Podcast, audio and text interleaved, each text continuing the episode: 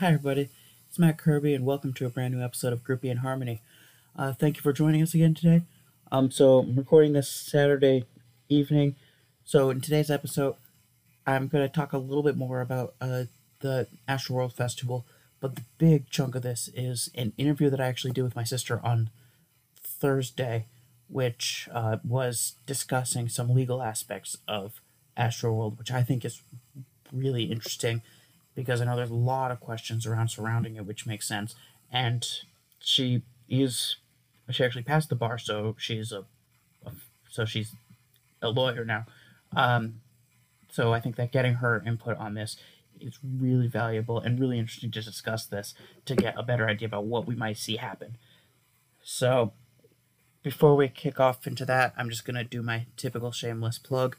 I have a Facebook page. It's called Groupie and Harmony make sure you give that a like because I post on there whenever I have any updates about the podcast, whenever I release a new episode, or whenever I have a new post from my blog, Feeling Groupie. So um, I recently released my um, early full on Grammy predictions.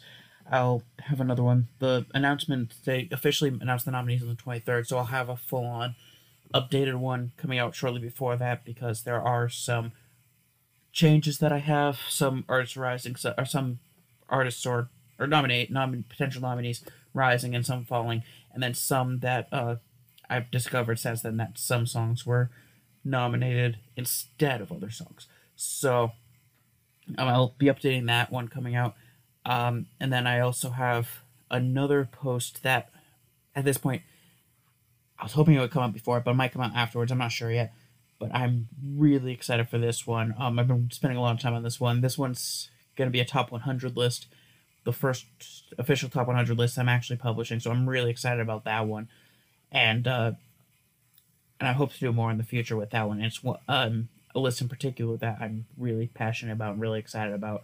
So been a lot of fun to work on that. So I'm really excited to release that one, and um, I'm getting close to done with that one at least. Um, and then I'm also going to do specifically a podcast that I record that does that discuss like discusses like the top ten and then a few others for that one. So um, keep your eyes peeled for that one. Um, I also have a basketball b- blog. Is Baller trademarked yet? Make sure you like that one as well. Check that one out. Um, I will have a post coming out soon related to a few different uh, things in the NBA that have been in the news. A bunch of different things that I think are interesting to talk about, or in one case, even something that I really don't even care about, but a lot of people have been talking about, and that's and that's something that the Sacramento Kings are dealing with. That shouldn't even be a story, in my opinion, but is. Um, beside the point. Um, and especially so make sure like the separate Facebook page for that, and but especially for Groupie and Harmony, make sure like that Facebook page, even if you are just listening to the podcast, and like don't even if it's just like you're still have your source where you typically listen to that, um, because I know some places it's um, because sometimes I might not be able to release an episode in one site whereas another site because I know like I um where for most of my podcasts I upload them all to Anchor, but for podcast.com I upload that one separately. I know recently just because of the way that I've edited it, I've had some issues uploading it to that one lately just because of um the way that the I have been loading the files and with um some issues with editing software. Um so be sure to like that one so and you can so then, in the event that you don't see one in your normal place, you can click on one of the links and find it elsewhere. Um, and uh, also, before we continue on right now, um, apologies if my voice sounds a little bit off. Uh, a lot of talking today, so uh, my voice is a bit shot. Um, but anyways, um, so uh, with Travis Scott, so um, there there's been some update. I mean, mostly it's just been like a lot of the updates have just been um more just um there've been a few updates, but I think the biggest one probably is that a ninth individual has died. Um, so and they died in the hospital. I expect there will be other people that have. Um, there, I think it was reported that like there have been like 300 people that report that went to the hospital as a result. Um, so I wouldn't be surprised if we see at least a couple more individuals die. Um, and then also, uh, there is um, there has been a petition going on to uh, for them to uh, drop Travis Scott from uh, uh, from the Coachella lineup, which uh, somehow this I totally missed this one, but a few weeks ago, um, so it was sounding like that uh, they well they haven't officially released a statement like and it's not on their website. Um, it was sounding like Coachella had their headliners, which would be Travis Scott, Rage Against the Machine, and then the third one would be uh, um, it was sounding like would um, oh excuse me, it would be Swedish House Mafia. Um, now I'm I don't know who they there are a bunch of options they could replace Travis Scott with. Um, I mean, the one they keep I'm, sure they'll do some sort of hip hop artist because that tends to be how they do it. Even though if they were looking at any genre, the one that would instantly come to mind for me, maybe they could do this as a, as like maybe the second biggest name is that ABBA um has reunited as going on tour. So it, I'm half expect it would not surprise me if they book them, um, and because especially since they do like trying to book multiple bands that are reuniting. So, but there's a mass there's a petition. There's thousands of people that have signed the petition asking him to be dropped. I think it's up to twenty five thousand now or over that. Um, there's been over hundred lawsuits filed. Um, and also one that has come out is that uh, he uh, is that Travis uh, that Travis Scott had went to after the show had went to an after party afterwards. I think it was reported that it was at Dave & Buster's. I might be mis- I might be mistaken about the location. Um, but it was that Drake had put on, and like he was there for thirty minutes before he was actually told that uh what had happened there, and then he left. Which I mean, I think that just really shows how just how poorly managed it is. If he if he didn't know all that, and then no one from his team was telling him, "Hey, you know," uh, because I mean, honestly, I mean, it's not like he left there and was in likely would. It was unlikely that he would have been able to leave instantly after that. It would even if he was able to leave pretty quickly afterwards, it probably would have taken him like at least fifteen minutes to get out of there. More than likely, closer to an hour. So, but we'll just give him the credit benefit of the doubt and say 15 minutes. Like, how did no one tell him that 45 minutes afterwards? That's really concerning. So, yeah. But anyways, um, so I, I will have another episode, uh, episode that's going to be recorded soon. I'm likely going to record it tomorrow. Um, I'm not quite sure of the topic yet. Um, it will depend on a couple things. Um, my uh, um, one hope that I I had hoped to, to have the top 100 list done by then, so I could feel comfortable giving the top 10, so I could say, hey, the blog post will come out in a couple like a couple days after that. I just don't want to promise that quite yet. That's my still gonna be my goal. Um, but anyways, I'll record it tomorrow probably and uh, release it Monday, and then um, in the next few days there should be a blog post out for uh, is Baller trademarked yet. So um, just keep your eyes peeled for all that. And now, uh, in the meantime, I'll send it over to the interview that we did with Meaghan. And thank you so much for listening. And I hope you find the interview really informative because I, I certainly did. And I'm really glad that she was and really appreciative that she was able to take some time out of her schedule to interview with for really a podcast that really, in the big scheme of things, is such a, is a small thing. So I really am appreciative that she was able to do that. So we'll send it over to that interview now. I want to take a quick second to promote a business that's a friend of the podcast and also person runs it is a friend of mine, and that is Sick Little Creations. So you can find it on Redbubble. There's amazing uh, stuff on there. You can find artwork, stickers, um, some clothing, bunch of other stuff. Find it on redbubble.com. You can also uh, find more of her work at Pinterest. Be sure to check that out. It's really amazing work. So any at any time you have you need to get a gift for someone, like I know we're you likely just missed Mother's Day, but still you do have you do have Father's Day coming up. There's still birthdays. There are a variety of other holidays that you can go for. It, so definitely be sure to check that out. And that's Sick Little Creations and you can find that on Redbubble and also be sure to follow her on Pinterest as well.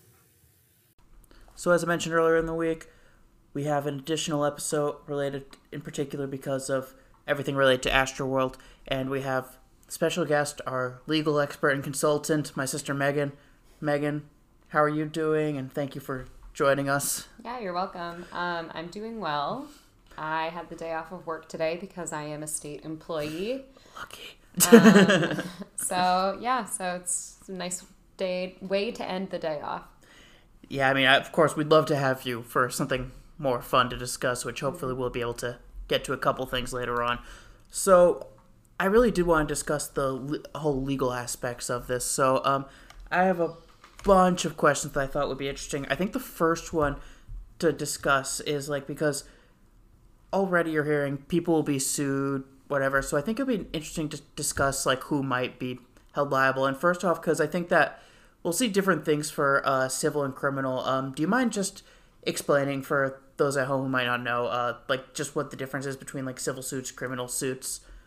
Sure. So, um, I mean, and I can start off by just saying like the terminology is different. So, a civil lawsuit is, uh, I think, the most well known example of what a civil lawsuit looks like is um, like a divorce. So, one one spouse will uh, file for a divorce against their other spouse.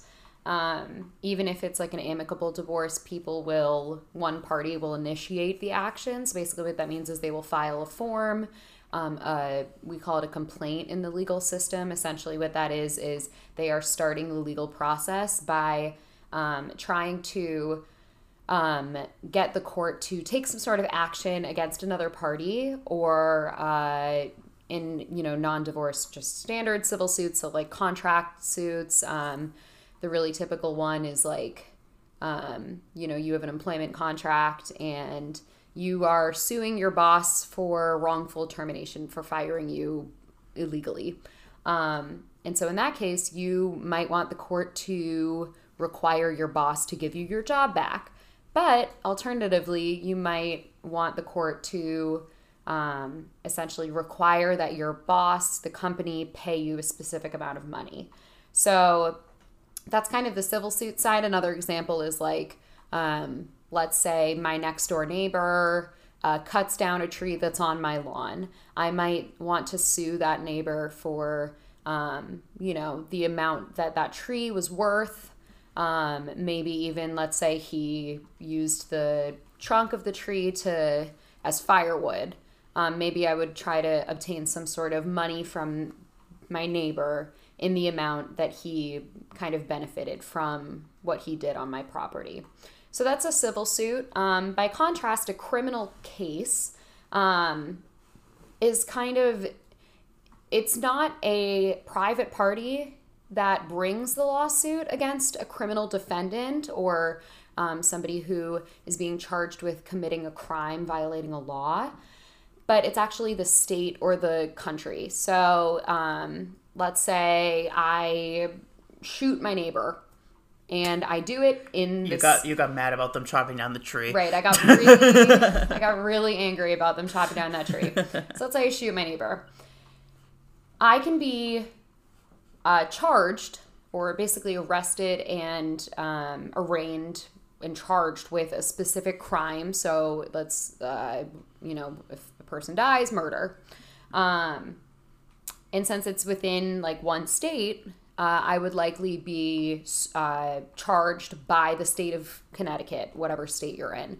Um, let's say I uh, shoot my neighbor and then bring his body over state lines. Then I can be charged by the US government. So I can be charged with um, violating federal law as well on top of the state crime. So it's a little bit different um, with respect to who's kind of initiating the action, the legal action, but also on top of it, it also um, it differs in terms of what someone can get out of that action. So let's say like my neighbor's wife in the situation where I shoot him. Um, let's say she suffers extreme emotional distress from this. She loses her the love of her life. Um, then on top of it, she also loses you know the income that he would have made um, which he would have given towards, you know, put towards the family. um, that's not something that she can really get from me. Like I can't, she can't get me to pay her money simply through the criminal case that is being brought against me. Now I might go to jail. Um, I might have to pay restitution in some cases. Um, but for the most part, criminal cases, the remedy in the end would be some sort of punitive or punishment, um, some sort of uh, punitive remedy. Whereas with, let's say that woman wanted to get money from me because of, you know, how I changed her life, right? She can file a civil suit as an individual against me separately from my criminal trial. Um, in which case she can claim that I deprived her of the income she would have gotten, deprived her of her personal enjoyment, and it, you know gave you know gave to her gave upon her pain and suffering which would the only way to make that right would be for me to pay her specific amount of money so there's kind of like criminal versus civil lawsuits is that's kind of how they generally differ mm-hmm. um in the case of you know the travis scott concert um with the the individuals who died um i think that honestly there could be criminal and civil actions and i think that people are really are really encouraging both at this but the, the general public is really encouraging both at this point. Right yeah there is an investigation that there are opening uh, it was announced that investigation was opening about that. Um, but actually one question that i was going to bring up later but i think it's a good segue mm-hmm. into this one. Um, so uh, because you had mentioned like it could be the state or the federal. In this case, would it be solely the state because the event happened in Houston, or because maybe it was promoted to outside of the state, or uh, because p- individuals from out of the state and performers from out of the state came to perform? Would could that be arguably a federal? So I would say it probably would stick within the state of Texas because that's where the event was. That's where all of the action took place. Um, at the end of the day, even if someone a crime occurs upon another person in another state, um, typically the correct forum for a lawsuit or a criminal charge to be brought would be that state. It gets a little bit more confusing with civil law than criminal law. Typically, criminal law is pretty clear cut. Um, you look to where the crime occurred. Um, but with civil law, because sometimes parties can be from different states, and this kind of gets into the weeds of civil procedure a little bit, but um, you know, sometimes uh, it's not a proper forum to bring a lawsuit against a person who's from California who happened to be in Houston on one weekend who did something wrong and now um, now somebody from who lives in Florida is trying to sue him. Um, you know that actually might result in um, the a lawsuit, so not a criminal charge, but a lawsuit being brought in federal court. Okay. Under federal law. That makes sense. Yeah, because I know that like a lot of times, like when hearing about you, sometimes we'll hear about different things, like uh, fighting over what state it will be in, or mm-hmm. whether it'll be federal or state. Yep. So I, uh, so it isn't. So it's interesting to hear that. It makes sense that it would be that would be in civil instead. And then it's also it's it's interesting because I think with, um, there's something called forum shopping. Essentially, really good lawyers will try to find the the, the venue, so the location um, of the lawsuit that is most advantageous to their their client. So let's say I want to bring a lawsuit against someone in the state in you know out of something that happened in Delaware. I'm from Connecticut. Um, the other person is from New Jersey, but let's say like they have some sort of connection to the state of Florida.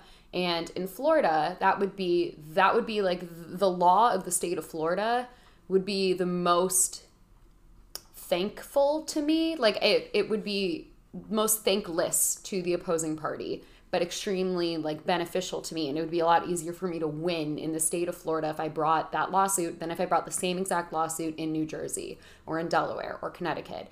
And so attorneys will essentially forum shop so kind of like shop for the right place to bring the lawsuit or have the right forum in which they should bring the lawsuit Um, and that's something that the Supreme Court has really tried to dissuade by, um, you know, creating like specific procedure that is required for lawyers when they bring lawsuits.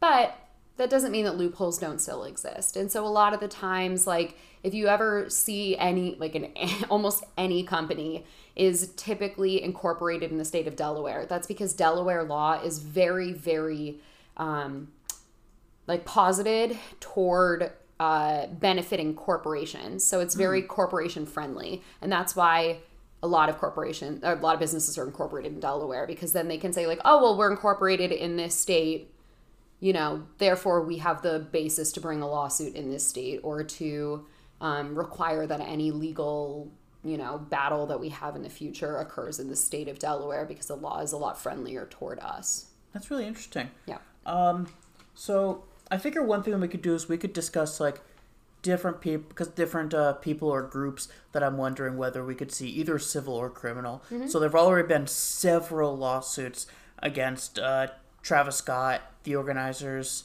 of the festival, and also Drake, because Drake was a surprise guest on there, which does make mm-hmm. me laugh a little bit. How now Drake is being sued too. Yeah. Um, um, I know it's not really a laughing matter. I just find it kind of funny how suddenly Drake is being sued also yeah, because I mean, it makes the, sense why. It's just right at the end of the day, you want to go for whoever you can get the most money from, and if that means adding another however million billion, however much money he has, Yenair, to the lawsuit, you might as well. Right.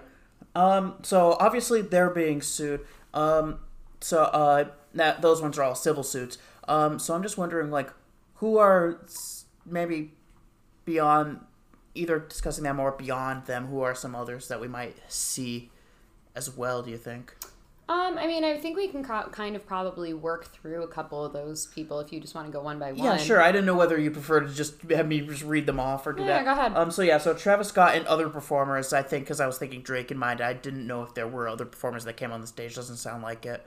Um, and then the organizers. I think those two are fairly yeah. obvious, especially since there are already lawsuits against them, and right makes sense as to why there would be lawsuits against them. And I know that, you know, I've had a couple friends who have asked me about Travis Scott's criminal liability.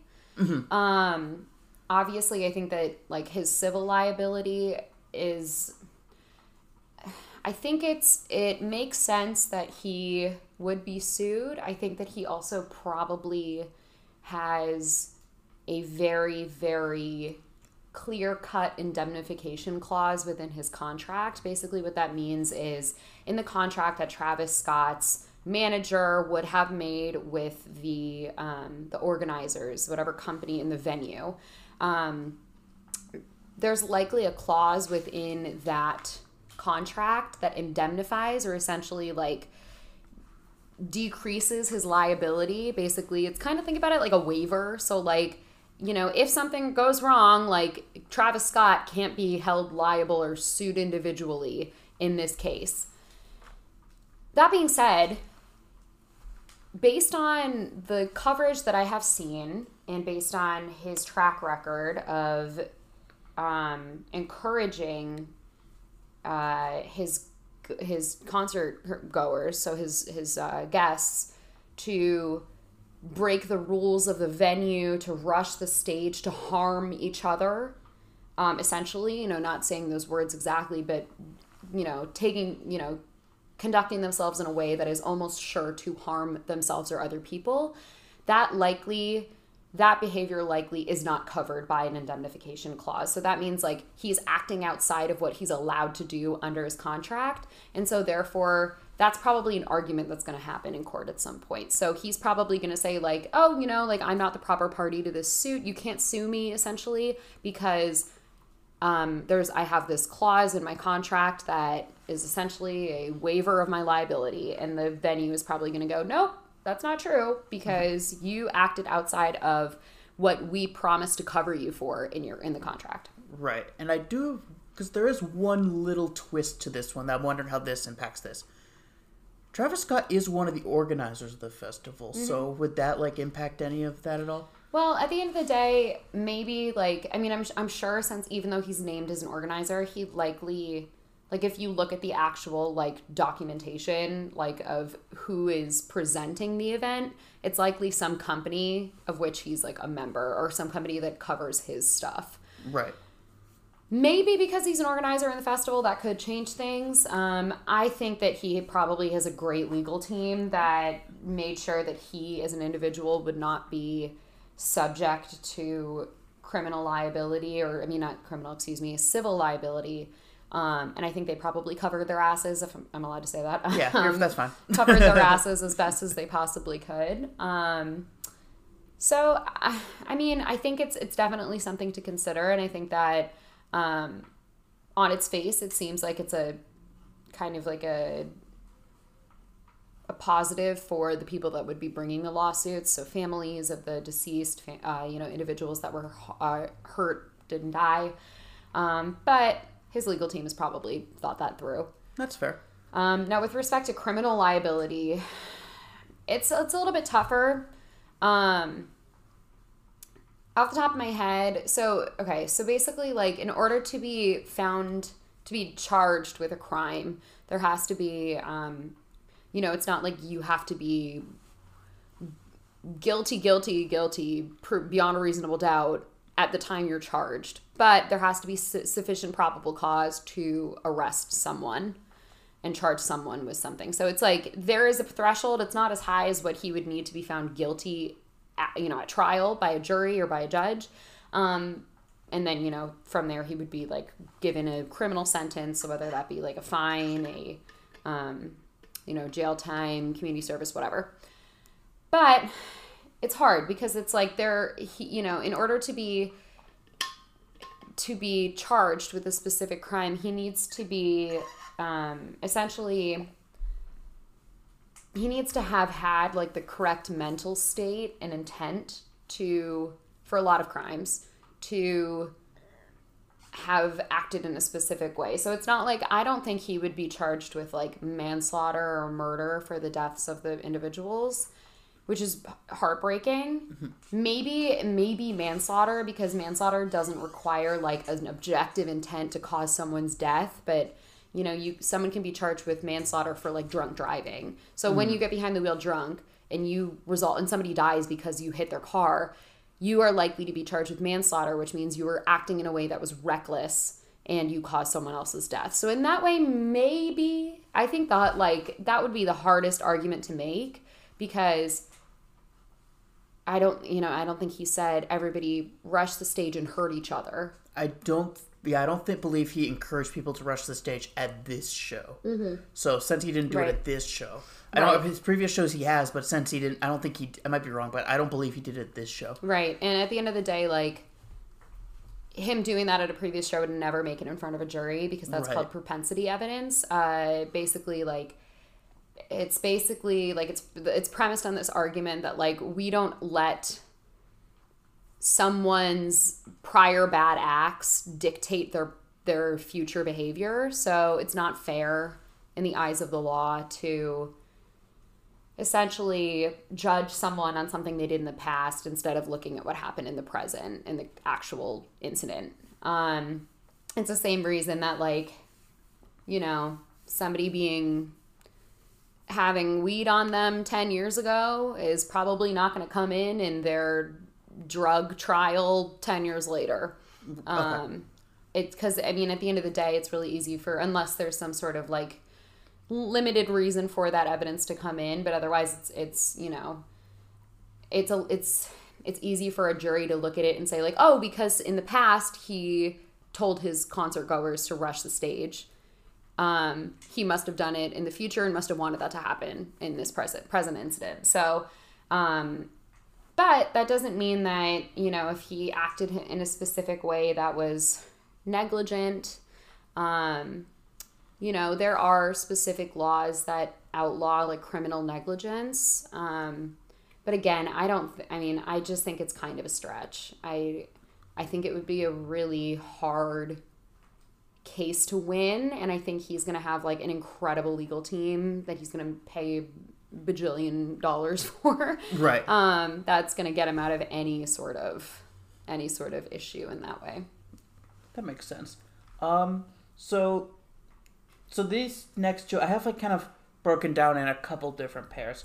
I think the first one to discuss is uh, like the hired security and event medical Mm. providers, and that's different from the next one, which would be like Houston's police department and fire department. Yeah. So I was just wondering, like for instance, for those hired for that event, because I know if because I know, for instance, there. Uh, I know in particular one that I was thinking of with that was like with the medical providers. I have heard that like there were different attendees that were helping that were performing first aid on people, and in one case, I there was one person that was saying that she was at who was a nurse that was actually showing medical providers how to use a defibrillator, which I Mm-hmm. Mean, I heard that you would figure that with training purposes they would know how to do that if they're hired for this. So I'm just wondering, like, for either of those groups, or even like the companies that provided them, because I don't know the, exactly how they found them. Yeah, so again, I think it really depends on what's in the contracts.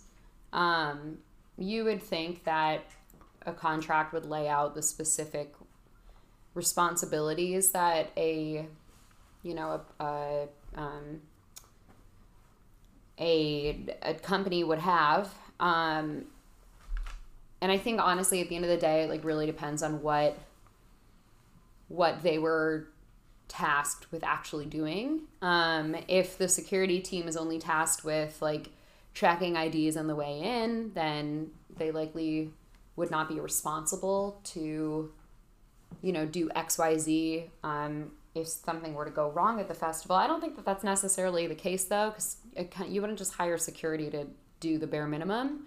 And I feel like that kind of goes with the same thing with the, um, the you know, the medical staff that was hired for the event. Well, sorry to cut you off here, but it's interesting that you say that because actually one report that actually just came out that was interesting that there were multiple security guards who, when got hired, they were offered minimum wage for payment. Mm. So it's interesting. So I, I know that's not exactly the meant to be a correlation there. I just saying that it is an interesting point because they're not hired to do the minimum, but it's like Oh yeah, no, and at the end of the day, like I, that's very common, um, and I think that says more about like the privatized security industry than anything. Right. Um, especially because you would think that somebody who was paid, that was tasked with being security at an event should have some sort of credentials to show that they are able to handle a situation if given if if in an emergency situation you would think that, but I mean the thing is, Um, how know. often does that happen? Also, Right, so you don't know. people are like, well, we might as well go with the one that's cheaper as long as they could do the job, right which is unfortunate, in my Yeah, opinion. definitely. And I think with respect to the medical personnel, I think, um, I think it's that definitely like I I would be shocked if they weren't sued. Yes, also because there was reports with how long it took them to get to them. get now, to the people. part of that is because of how crowded it was. Right, but- and I think again that would just rope in like the organizers of the festival and probably security too. Um, I think it's just gonna be it's probably gonna be easier to just have a big old lawsuit, Mm-hmm. um, name a ton of parties in it. Now, with respect to the individuals who were on didn't know how to use defib- defibrillators, right. Um, defibrillators. Yeah, it's such a weird word to say. Um, I was, I think it was like the other day. I was, I think it was when I was recording the first podcast about this. I'm saying that part. I'm like, ooh, this is. You would think this isn't a foreign word for me, considering I was certified in first aid for how long as a lifeguard. But right. No, I, mean, I was the same way. Um, but I think for those those individuals, so their company, the company that they work for, can absolutely be sued on their behalf. There's a um, a concept in tort liability, so this is where a negligence suit would come into play, called um, vicarious liability.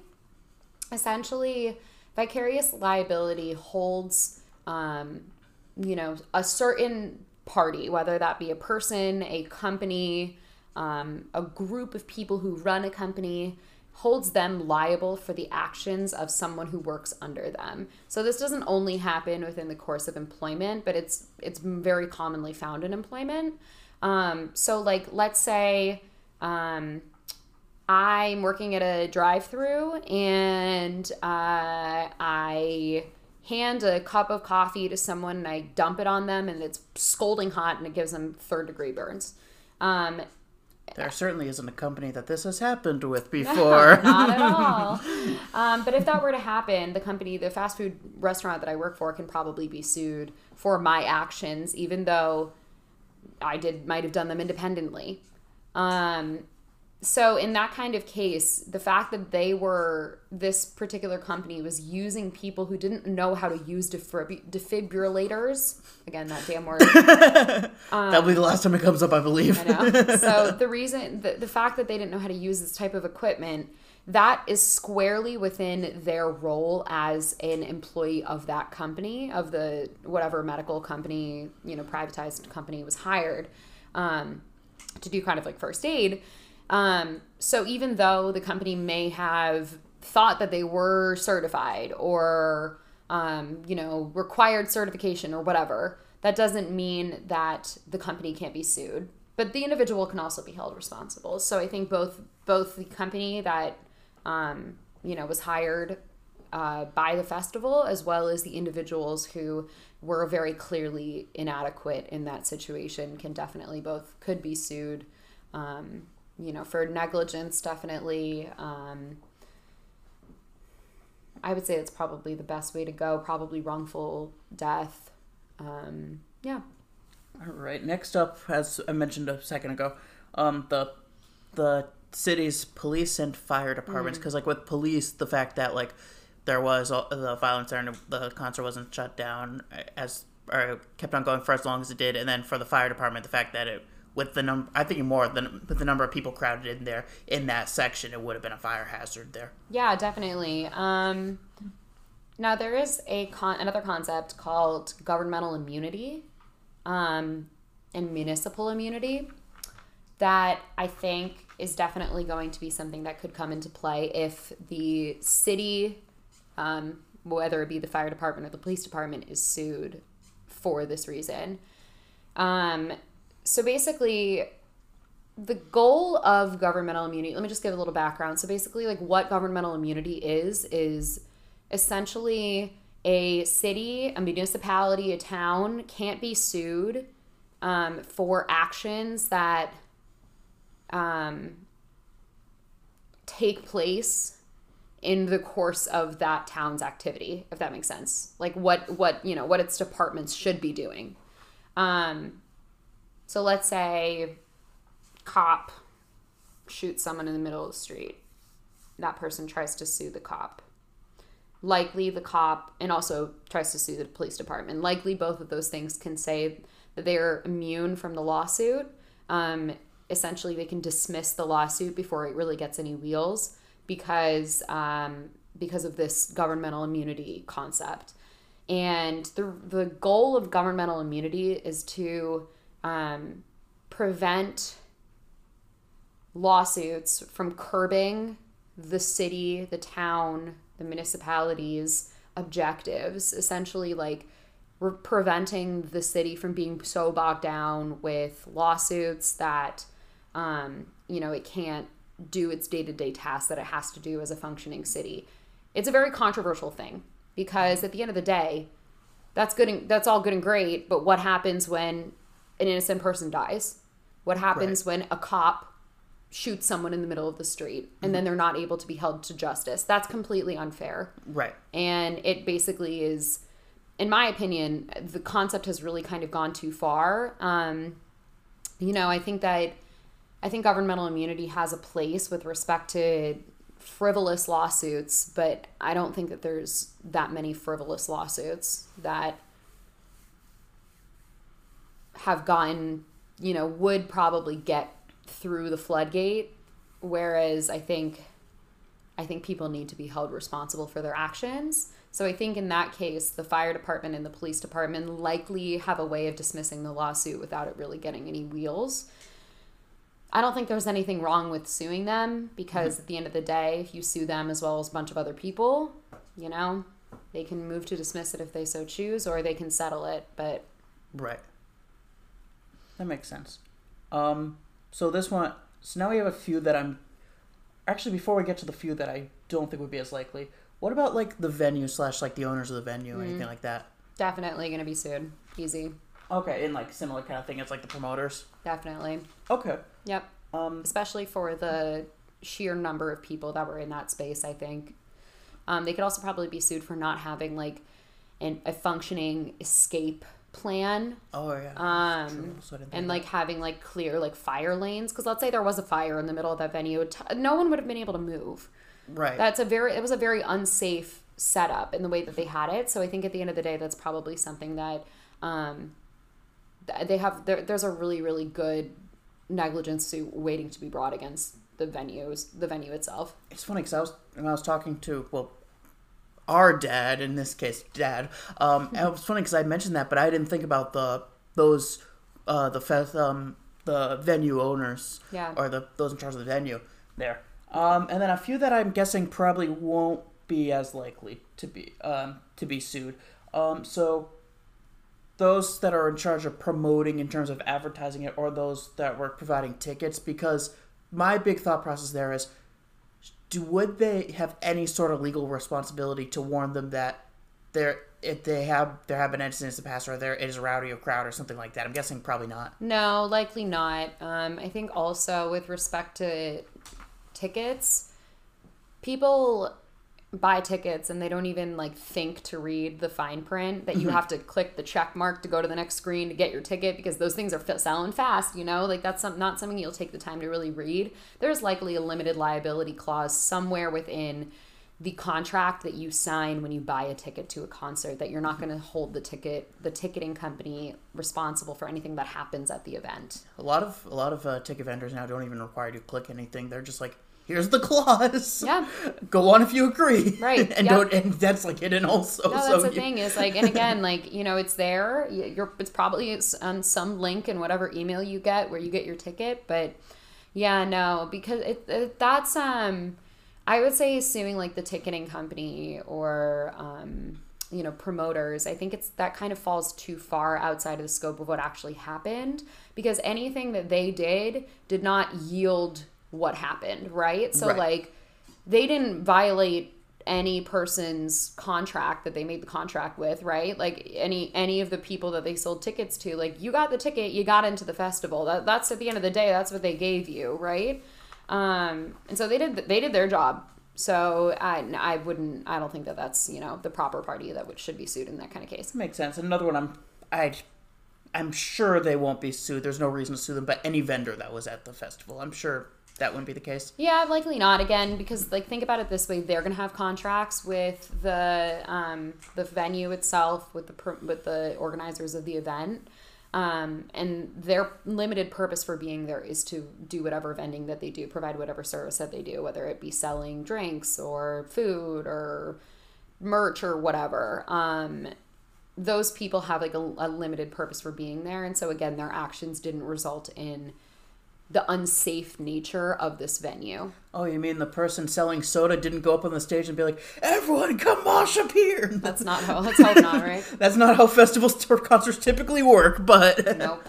Um, and the last one, this one, well, I think that in theory there could be cause. I think this one would be really difficult to do. Any attendees, which I think this is different from like I know there's the reported investigation of the one attendee that was going around stab in, injecting people with drugs. That's not what I'm talking about. I just mean Mm. Yeah. any individuals who, like for instance, the reports of people like were falling down because they're passing out and people just walk over them. I'm assuming that would be difficult to prove Yeah. So. or to identify them rather. Uh, well, so okay, so there's another legal concept, um, essentially within the like tort law, um, that basically says that someone can be some okay if someone jumps into a pool and starts drowning, someone who's at the side of the pool has no affirmative obligation to help that person. You could let that, it could just be you, the person that jumped in the pool, and unless you have some sort of obligation to help them, i.e., if you're a lifeguard, you have no legal obligation to help that person. You could let them die in front of you. Unless, let's say you're you have that heightened responsibility or you actively engage in trying to help them. At that point, that's when you may sort of gain a responsibility. But un- un- unless and until you do that, you are free to go. Like you have no legal responsibility to help anyone else. And that's the same thing with like, you know, somebody passes out in the middle of the street, you don't have to help them. That's not uh, that you have no legal obligation to. Same thing here. Even if they stepped over the person, that doesn't mean that they actively engaged in helping that person. Let's mm-hmm. say they started doing CPR on them and they broke their rib. They weren't certified to do CPR. They killed them trying to do CPR. Maybe then, because you actively tried to involve yourself in helping that person, you might then have or like they started doing CPR, got bored, decided to go continue listening to the concert. In that mm-hmm. kind of case, if the person died, you may have kind of taken on a responsibility, but for the most part, not really. I will say though, like you said, the people who person who's going around like stabbing people with drugs, or even the kids that were jumping on top of the ambulances and the police cars Oh, yeah, that were trying that. to get through the crowd and prevented those emerg EMTs from getting to the people who needed the help, that may be a closer call. Now, in that kind of case, that is someone who is actively impeding a, you know, a, a a EMT or someone who is certified to help those people get provide medical care to those people um, by actively impeding on that, you know, emergency personnel from getting to those who needed help. That might be a case where someone might be either sued or charged criminally, even. Okay, that makes sense. Um, I imagine that might be tough to like identify those people necessarily because I mean, Well, you say that, but there's so many videos of those people Oh, that's true. that are going all over Twitter. I guess also part of that I was I had been thinking about a time where that wasn't as frequent. Like I mean, I was thinking as like a comparison Woodstock Woodstock '99, Exactly. which a little bit different at that point. Which Right. that one was also horribly run, but Correct. beside the point. Yep. Um, so now I just have like a few other questions. So I guess first off, because like there is an investigation. Um, there it had been announced there was an investigation ongoing, and they said it could take a little while. How long would you like? Might you expect this might take? Because I know it's tough to tough to say necessarily, but Yeah. So think about it this way most lawsuits end before they get to court. That's just the reality of the situation. Most lawsuits either are settled, um, settlement, so that means that the parties agree that one party will pay a specific amount of money or, um, you know, will. Um, will agree that something will happen in lieu of the parties moving forward to an actual trial. Um, so that so that's that's the first kind of line of defense, right? A lot of the times in these kind of cases, these don't go to trial because it costs so much money to get from when you file a complaint to when you get through trial that a, a defendant, uh, even a civil defendant, so you know a party that is being sued, if if they know they're in the wrong, they're going to try to make it right so that n- both sides don't have to spend a ton of money. Um, also, on top of it, with settlement, a lot of the times NDAs are signed, uh, non-disclosure agreements. So um, basically, like it's in Travis Scott and his company, in his you know management's best interest to kind of like solve this before it kind of goes public because lawsuits are public. So in coverage of this kind of lawsuit, especially trials that go on for multiple weeks, um, you know, it could keep his name in the bad press for a really long time. So it makes a lot of sense for these kind of suits to be settled. So this might be something where there's a lawsuit and we don't hear a damn thing about it because what happens is there is settlement, a non-disclosure is signed, someone gets a ton of money, like the families, um, and then it disappears and we never hear a thing about it. So that might be the first thing. Secondly, because if this if you know uh, the people that are bringing the lawsuits decide that they don't want to settle and they want to go forward to trial um, travis scott if he gets the good attorneys that i know he will he will fight every single step of the way. So that means he'll try to dismiss the case. He will file motion motion motion motion for summary judgment which is a later motion that you can file to kind of kick the case before it gets to trial.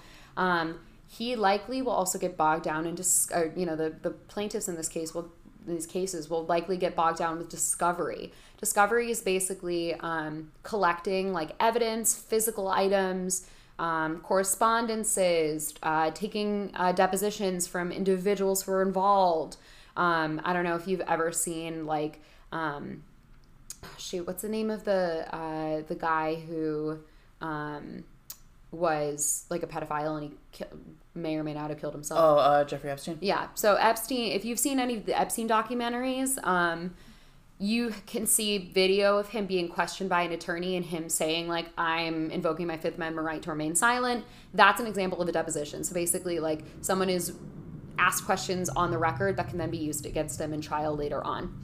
So that take that can take years. That can literally take years.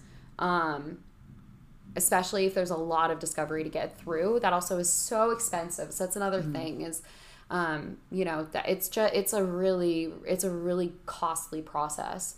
Let's say they eventually actually go to trial. Then setting a trial date can take forever. Pre-trial conferences can take forever. Um, and then trials can last weeks sometimes. Really long trials can last like a month. And it's right. and you know you have to go through jury selection which takes a ton of time too.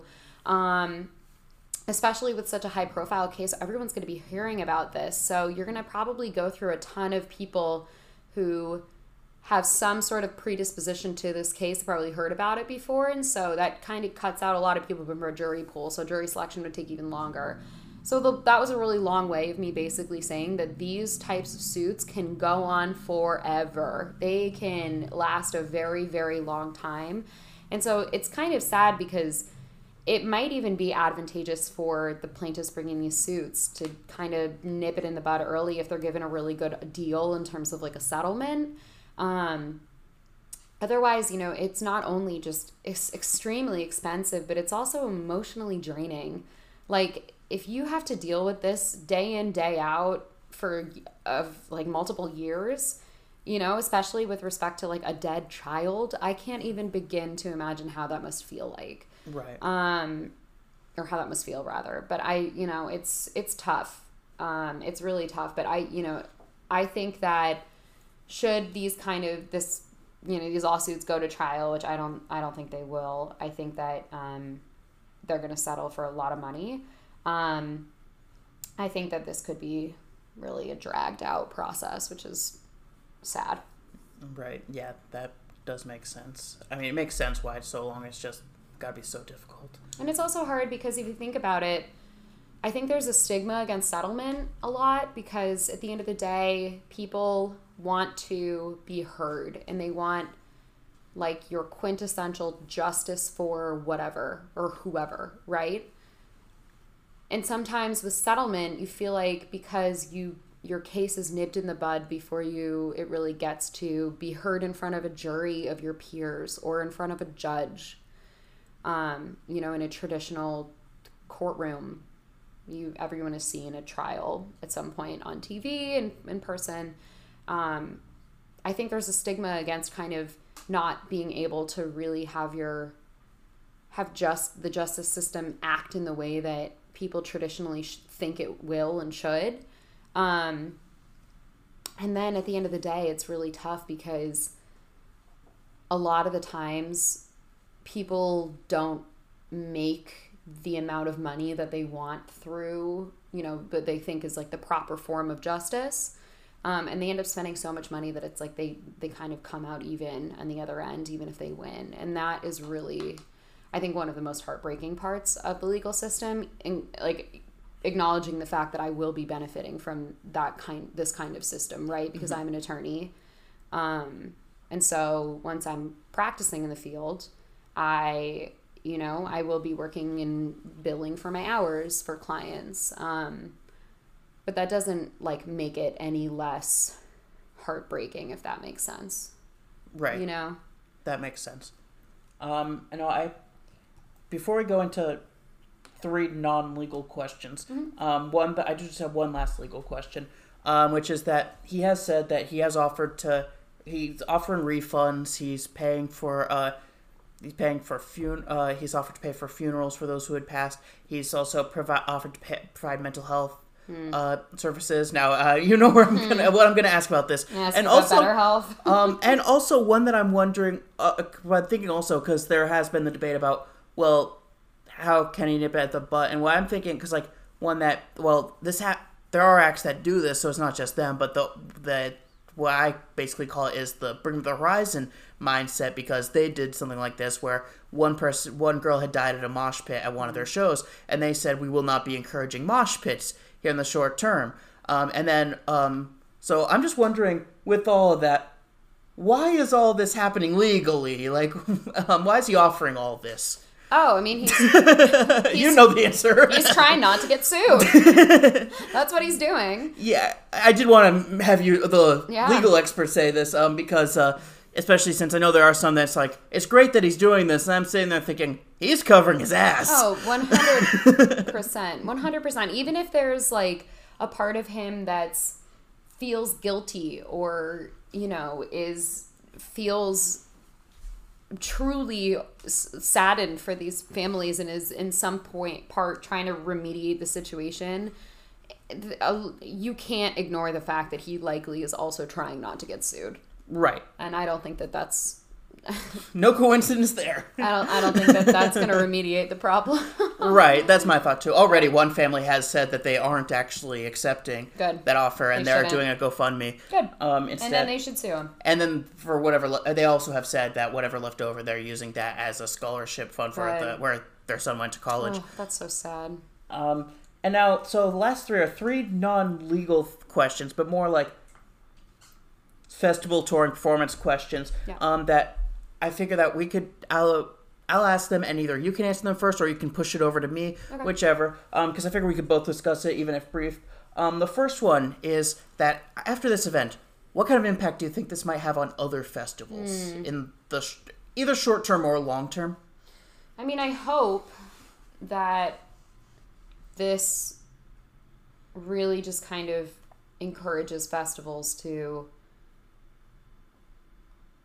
be as safe as physically possible and create a safe environment for concert goers because I think that this is a really um, it's a real it's like a probably the worst way that any sort of festival could learn this lesson that it's important to um, not oversell tickets to um, you know make sure that people have ways out even from big festivals. Um, make sure that you their emts and emergency personnel have access to individuals within the venue. Um, so you know i guess a part of me hopes that this really inspires you know a heightened level of protection i guess with respect to how people you know organizers are and venues are um, looking toward like future festivals but I, I you know i I that's my hope. I don't know that. Yeah, I think time will tell. But it's. I mean, it's just something where I don't. I think it would be stupid for festivals to not take this as like a huge, huge reality check. Right. Yeah, I think that, in my opinion, short term, I think there will be a s- slight increase in terms of making sure that, like, I think that in contracts you will see, or in emergency plans, you will have that listed because that was one Yeah. thing also with this festival is that they didn't have a plan in case places got overcrowded that they specifically stated in there. Um, and I um, and then also, but I think that in short term, I think that they might like festivals because I know even there's a festival as soon as this weekend that Travis Scott was originally going to headline one night of, but he dropped out of the lineup. Um, I could see for that festival them being extra cautious with that, although I think a lot of the other performers um, on the bill don't necessarily have that same reputation for uh, um, for like prom- uh, for promoting like chaos and Yeah. uh, um, uh, I don't know the right word for it, but just encouraging all this kind of stuff. Right. Um, I think long term, it wouldn't surprise me if, frankly, it doesn't do happen too much because I think that in particular, like in past festivals, like when they happened, because I mean, like for instance, with Woodstock '99, there was the question of could Mm. music festivals ever happen again.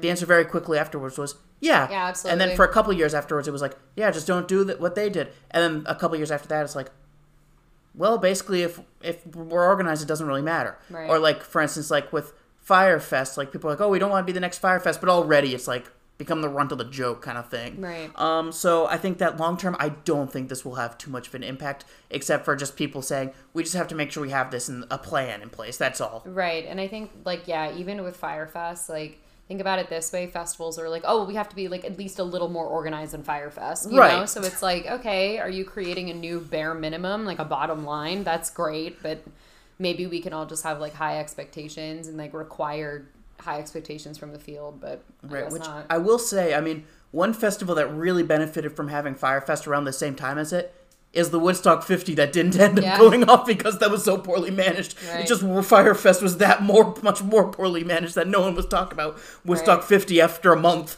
Yeah. Um, and then two other questions. So, um, in terms of uh, Astroworld itself, Hmm. so probably um, what do you like? I'm I guess in terms of future for the festival. Um, I do you want to take this one or do you want me to take this one can take this one. Okay. Well, I think short term it's not happening next year. I imagine because I'm guessing that the venue, the city of Houston, would not approve it. Um, I think though, and I mean, because I mean, you look at Woodstock, like Woodstock '99, it took like it was gonna take another 20 years ignore the fact that i just had to do mental math before i could come up with 20 um, before they were they held another woodstock but i think there's a difference as to why i think we could see it again in the future maybe rebranded on a different name because i think it would be more difficult to brand it under the same name Yeah. in the short term and the bigger thing was that last year in uh, due to COVID, in lieu of the festival, Travis Scott did like a special thing on Fortnite.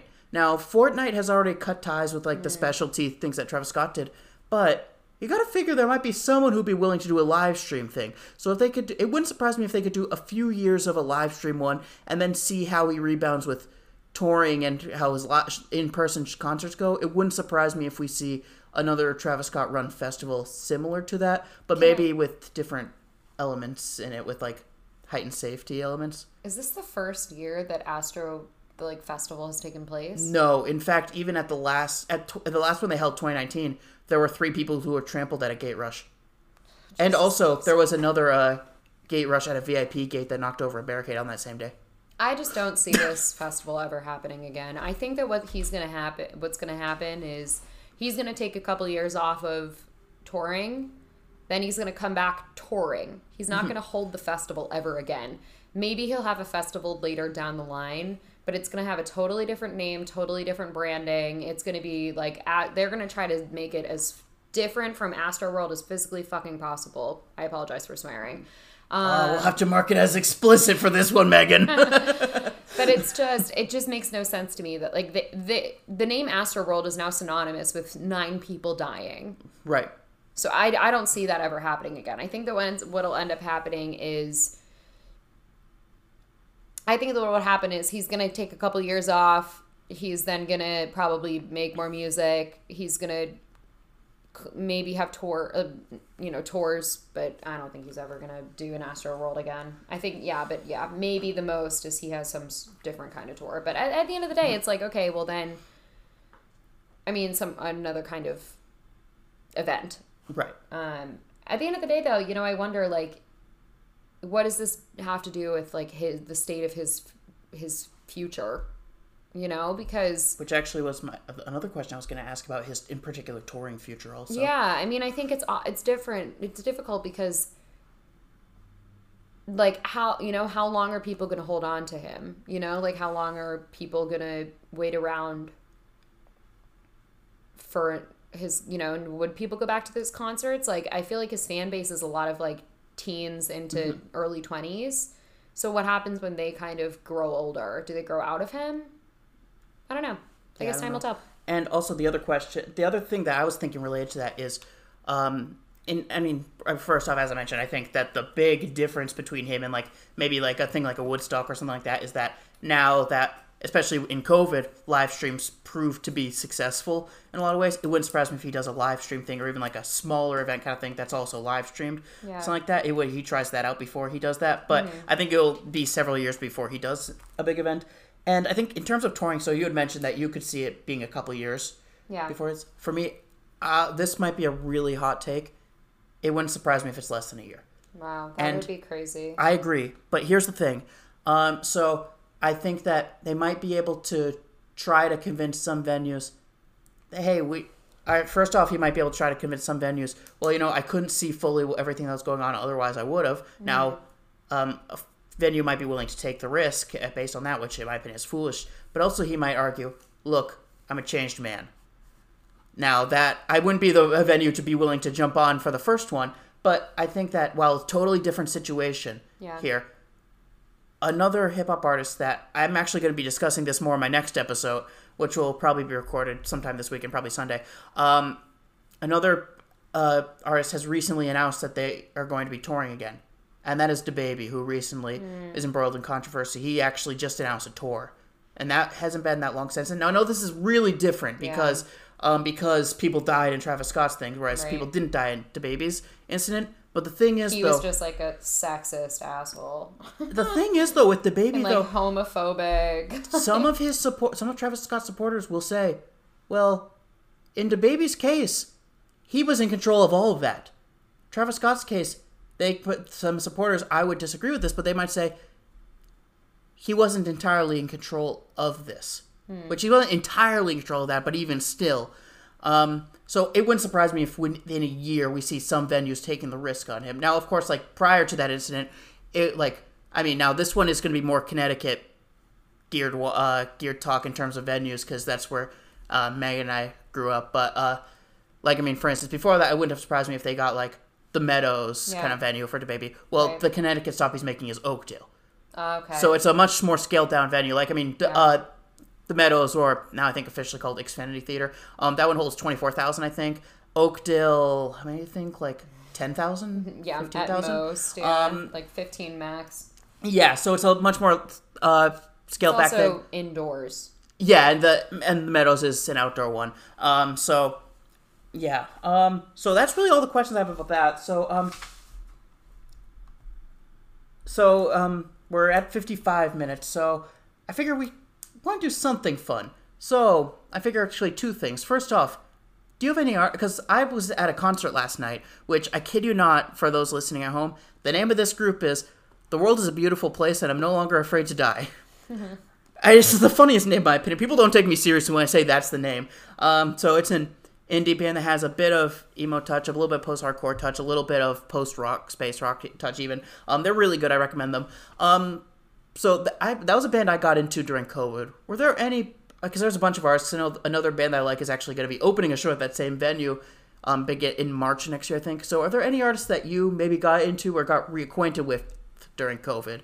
So to start, I um, definitely got reacquainted with Taylor Swift. Fair. There's no question there. Um, Did her re-releases yeah, help a little bit with that? I think her re-releases definitely helped. I haven't listened to them. I've heard they're amazing. Yeah. So- Yeah. Oh my God. What a woman.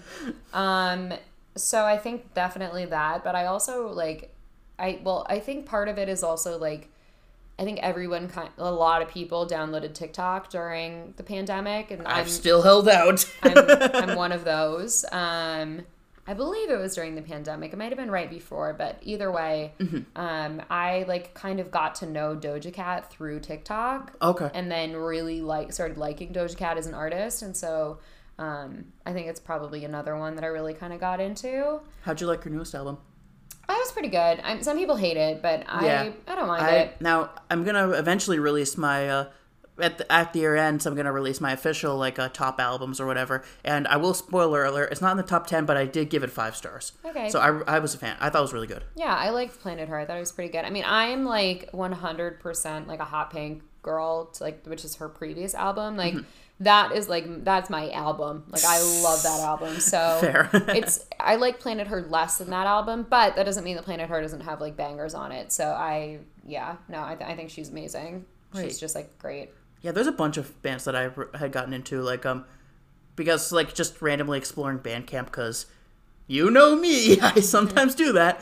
Um, so yeah, I had gotten like into that uh into um the first band I mentioned. I don't feel like saying the whole name again. Um, and uh, another band that's gonna be coming to Connecticut as an opening act uh, sometime in March, uh, called Dogleg. That I got really got into both of them, but then like some bands I got acquainted to either since the pan or during the pandemic or not long afterwards were like August Burns Red. I had gotten reacquainted with them again, really, really, really, really reacquainted with them. Um, the Cure randomly. I love The Cure. I mean, yeah, Meaghan knows, and it's such a random band to just be obsessed with, but Yeah. I just love their music. Um, and the last one, so I have a really funny story that I want to tell you guys, and I think Meaghan will get a really good kick out of. So, um, of course, you know how it's a famous thing hearing like the misheard lyrics.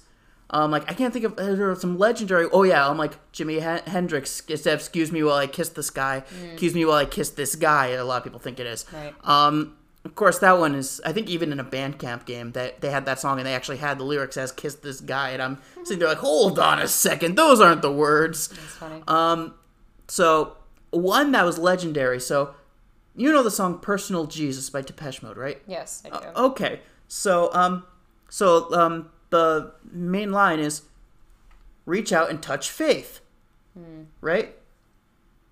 yeah. I didn't realize that it was "Reach out and touch faith."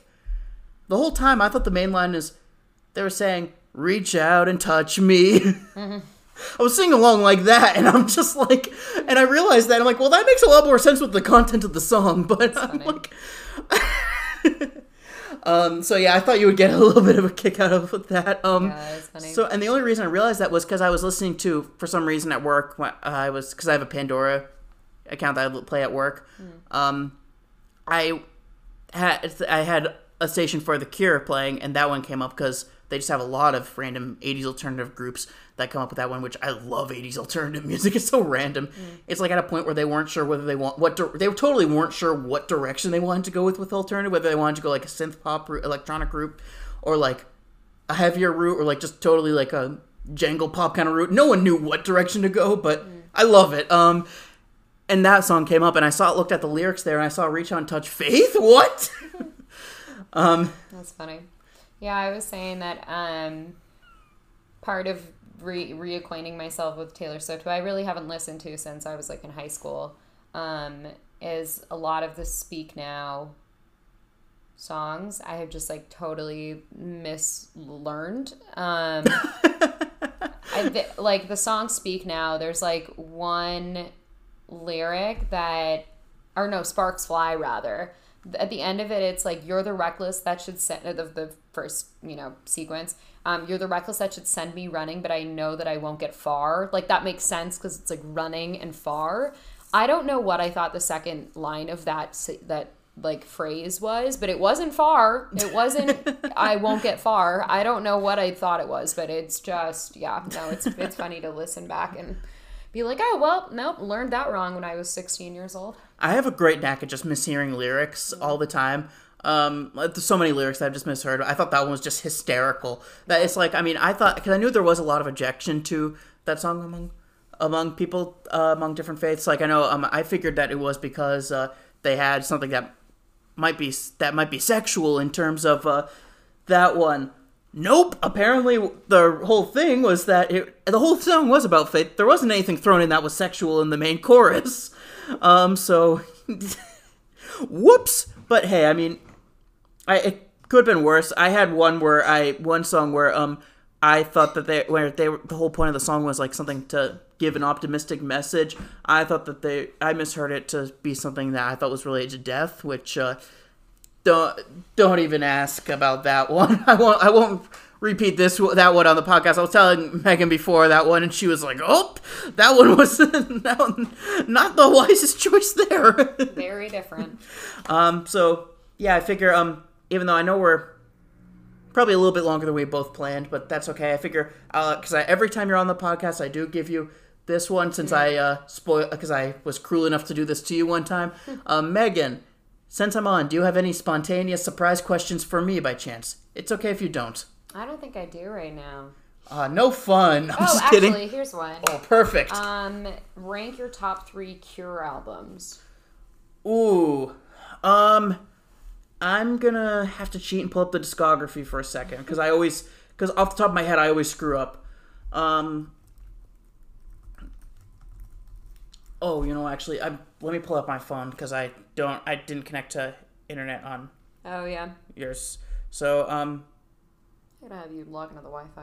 eh, it's quicker to just use data. The Cure discography Wikipedia. Thank you, Do you. have any of their albums on vinyl? I do not.